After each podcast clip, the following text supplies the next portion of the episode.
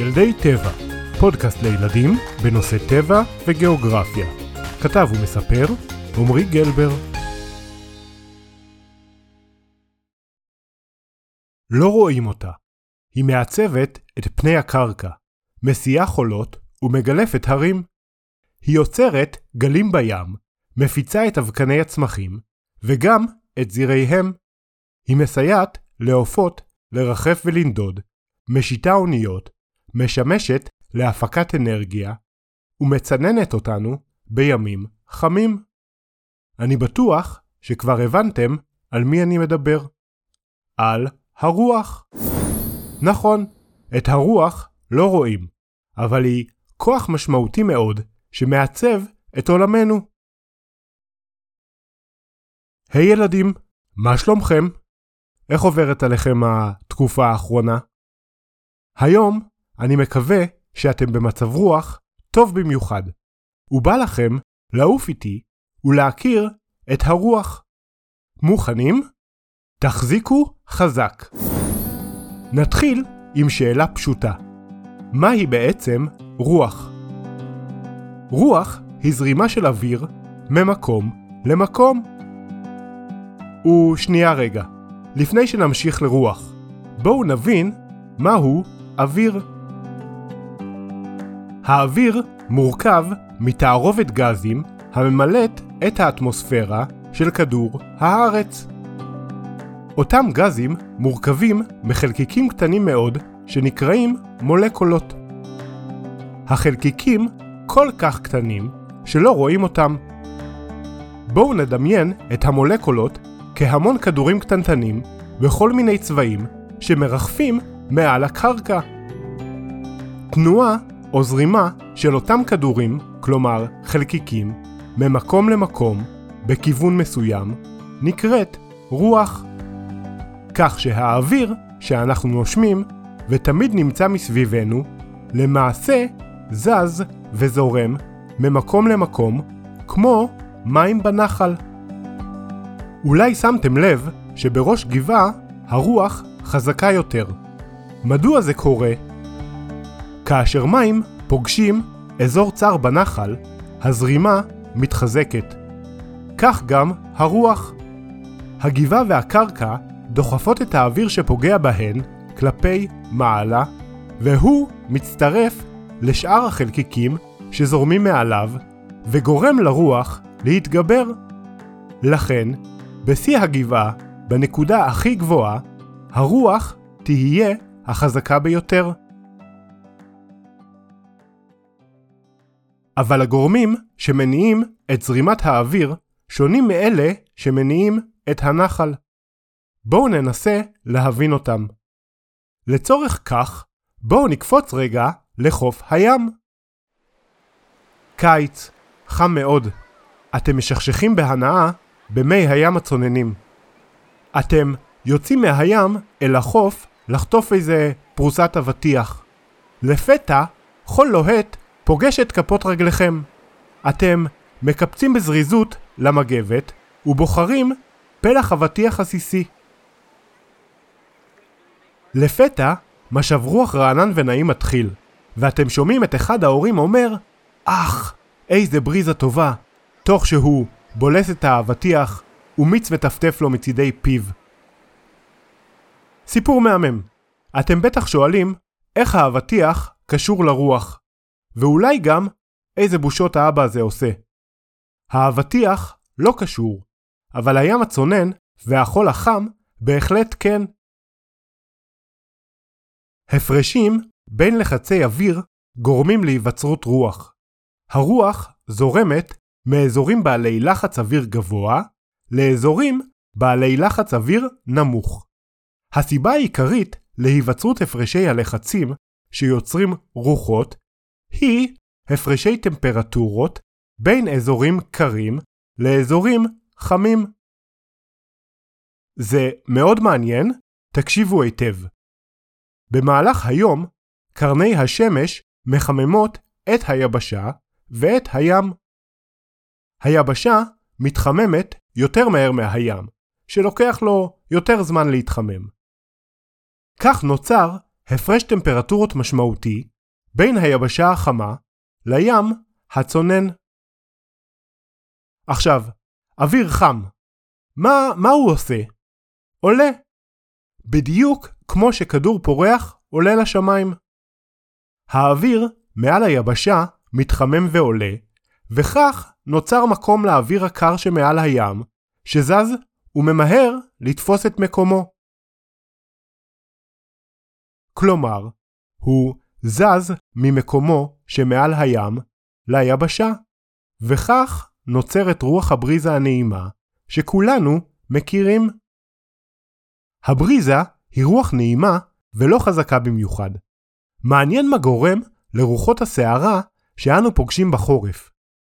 אותם עקרונות אשר גורמים לבריזה הם שמניעים את הרוח ומזג האוויר בעולם כולו. המנוע של התהליך היא השמש, היוצרת הפרשי טמפרטורות באזורים שונים של כדור הארץ. דוגמה לכך הם הגשמים שאנו מקבלים בישראל בחורף. ממש כמו הבריזה, הסערות האלה נוצרות בגלל הפרשי טמפרטורות בין הים לאיים מול חופי יוון וטורקיה. למעשה, הסערות האלה שפוגעות בישראל בחורף נקראות שקע קפריסאי.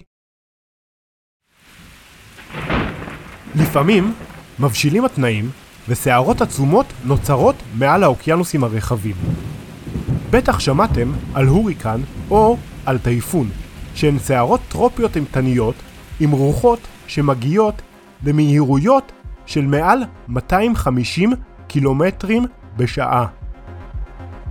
סערות אלו יכולות להיות הרסניות מאוד. הן עוקרות עצים מהקרקע, מפרקות בתים ומסיעות ענני סערה רבועי גשם שמציף אזורים נרחבים. אגב, טייפון והוריקן הם שמות שונים לאותה סערה בשם ציקלון טרופי. הוריקן זה השם שהאמריקאים נתנו לתופעה, וטייפון זה השם שנתנו לאותה תופעה באסיה. ציקלון טרופי נוצר באוקיינוסים בסוף הקיץ, כאשר פני המים של האוקיינוס מגיעים לטמפרטורה גבוהה במיוחד.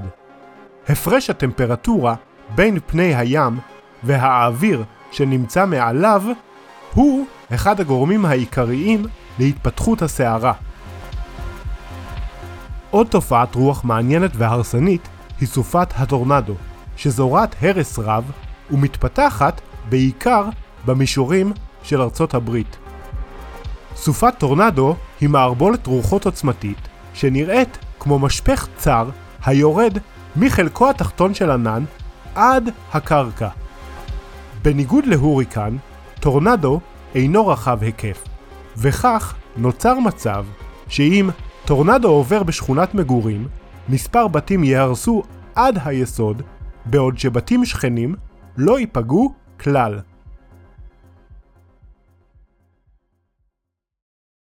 מעבר לסערות הרסניות, לרוח תפקיד חשוב בעיצוב כדור הארץ והחי בו. הרוח היא שמפזרת את הטמפרטורות בכדור הארץ. בלעדיה, אזורים חמים יהיו לוהטים, ואזורים קרים יהיו קרים עוד יותר. לולא הרוח, להרים ולסביבה בכלל תהיה צורה שונה. הים יהיה שקט תמיד. עצים וצמחים רבים לא יוכלו לייצר זרעים ולהפיצם. חולות נודדים יפסיקו לנדוד, ובני אדם יחיו בתוך ענני הפיח שהם מייצרים.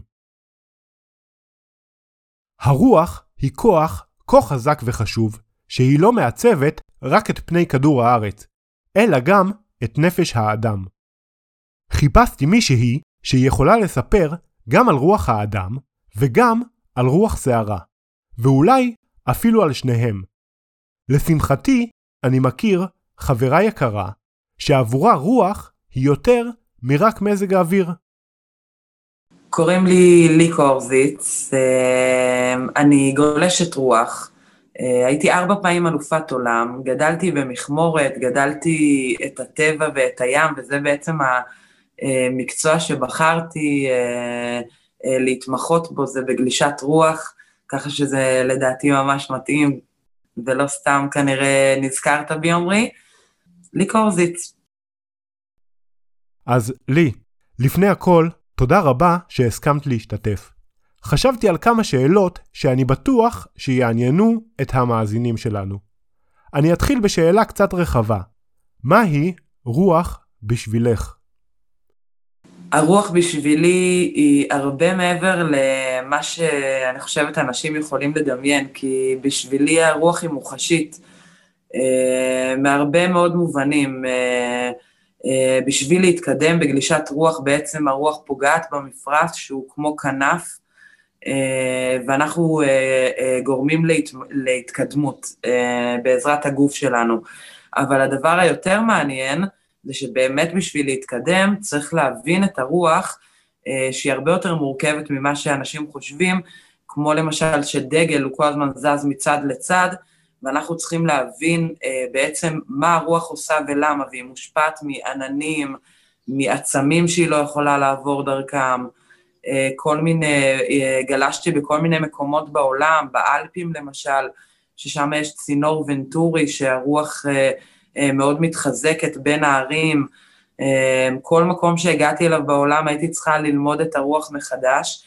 יש הבדל כמובן אם הרוח קרה או חמה, אה, זה עולם ומלואו.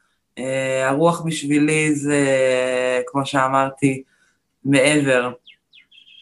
אז אני מבין שבעצם לגולשת רוח מאוד חשוב להבין את המדע מאחורי הרוח בשביל להתקדם. אה, בעצם מגיל מאוד אה, צעיר, אה, מגיל שבע, התחלנו ללמוד את הרוח ולנסות להבין. בהתחלה בתור ילד, ילדה, לא הבנתי באמת מה זה אומר, ולאט לאט גדלתי ולמדתי להרגיש את הרוח ולצפות אותה ולחזות אותה לפי הרבה מאוד סממנים. אה, וברגע שמבינים שהכל מחובר, אז אתה מבין אה, את הטבע, את העולם, ואני מרגישה שזו זכות גדולה. את רוצה אולי לספר לנו על איזה, איזושהי חוויית רוח יוצאת דופן, על, על תחרות עם אה, רוח חזקה במיוחד? האמת היא שאני הייתי ידועה כאחת שטובה ברוחות חזקות. אוקיי. בסופו של דבר הייתי טובה בכל הרוחות, אבל רוחות חזקות זה משהו ש... אה, לי הרבה מאוד פשן ואדרנלין, ורוב המצבים שאף אחת אחרת בעולם לא החזיקה אה, מעמד ברוחות חזקות, אני סיימתי את השיוטים והחזקתי מעמד וניצחתי אה, אליפות עולם אחת מתוך הארבע בקדיז, שהיה שם תנאים מאוד מאוד קשים, כל יום מעל 40 קשר רוח, ורוב המתחרות בכלל לא סיימו את השיוטים. אמ, אני חושבת שהבנתי שאני לוחמת רוח אה, אחרי האליפות עולם הזאתי. מהמם. לוחמת רוח זה הגדרה שמאוד מתאימה לך. ולסיום, יש, יש הרבה ילדים וילדות שמאזינים עכשיו. יש משהו שאת רוצה להגיד להם על הרוח, על העולם, על הים, על החיים? אמ, אני חושבת שמה שלמדתי בעצם אה, מהרוח זה להרגיש.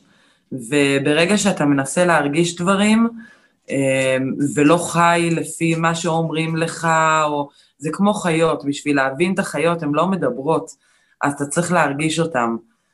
והייתי ממליצה לכל ילד ששומע את זה, אמ, שינסה תמיד לחשוב על הדברים אה, לעומק ולהרגיש אותם, אה, מעבר למה שהם רואים בעין.